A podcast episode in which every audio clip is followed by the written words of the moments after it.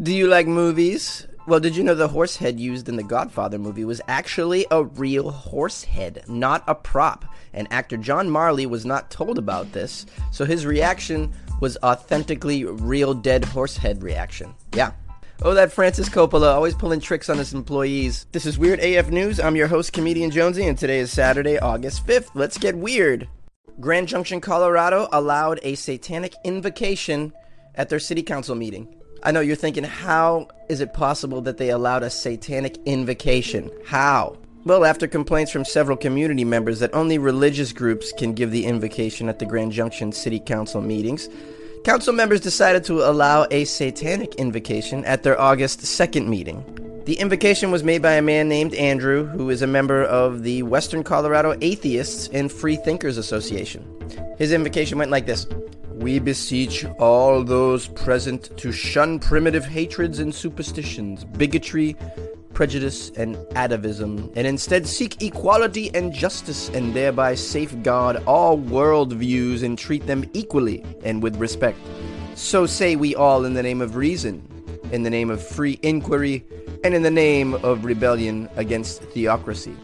Hail Satan! There actually might have been a chorus of Hail Satans at the end of that, but it doesn't indicate in this article.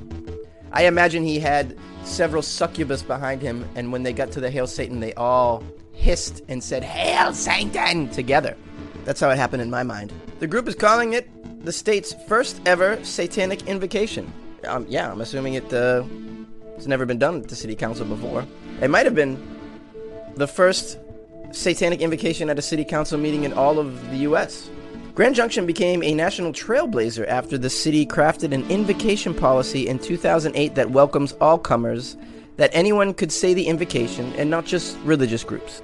I'll tell you right now, this city council is setting themselves up for some weird stuff. There's going to be a group of kids coming in and be like, We start this meeting on behalf of Pokemon! of course, the satanic invocation in this case did ruffle some feathers, as apparently there are protests in the form of a prayer circle outside the Grand Junction City Hall. Hail Satan! A German man swims two kilometers to work every day to avoid traffic. Now, how long is two kilometers? What is that, like a mile and a half? Man, whenever I get these foreign articles, I gotta just do the math in my head. So, two kilometers, that's probably like a mile, 1.3 miles maybe? Most people working in a 9 to 5 job can attest how demoralizing the morning commute can be. Yes, especially if you live in Los Angeles like me. The morning commute is hell. Fed up with congested roads and city traffic gridlocks, Benjamin David decided to take an unconventional route by swimming a two kilometer stretch of a river near his home in order to go to work. Hey, you know, there are still real men out there, apparently. Ladies, you'll be happy to know. The 40 year old German told the BBC, When I am swimming, I am indeed quicker and also more relaxed. That was a pretty good impression of Benjamin David, right? And those who know him can vouch for me.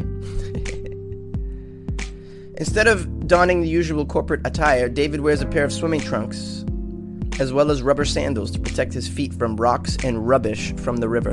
Oh, the poor guy's got to swim in rubbish on the way to work. See, that's the downfall of it. I mean, he claims he's relaxed, but I mean, how relaxed can you be when you're swimming among Cheez Its wrappers and stuff? This guy packs his clothes, towel, and get this laptop inside a waterproof bag. Can you believe? He puts the laptop in a waterproof bag and gets in the river. That is just boss right there. The bag also doubles as a flotation device. The two kilometer swim takes approximately 30 minutes. When he gets to his destination, he dries himself off, changes into work clothes, and bam, begins the day. Like a true warrior. On days when the weather and the currents are not so cooperative, David returns to a conventional way of commuting, which is sitting in his car and crying. I simply hate the commute.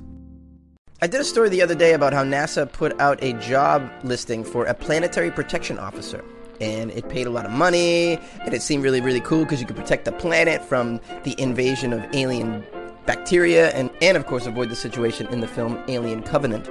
Well, in an adorable letter addressed to Dear NASA, little Jack Davis, age 9, made a heartwarming pitch for the coveted position of Planetary Protection Officer. He thinks he's suitable for the job and goes on to list the reasons why he thinks so. Chief among them, he says, Well, and then there's my sister says I am an alien.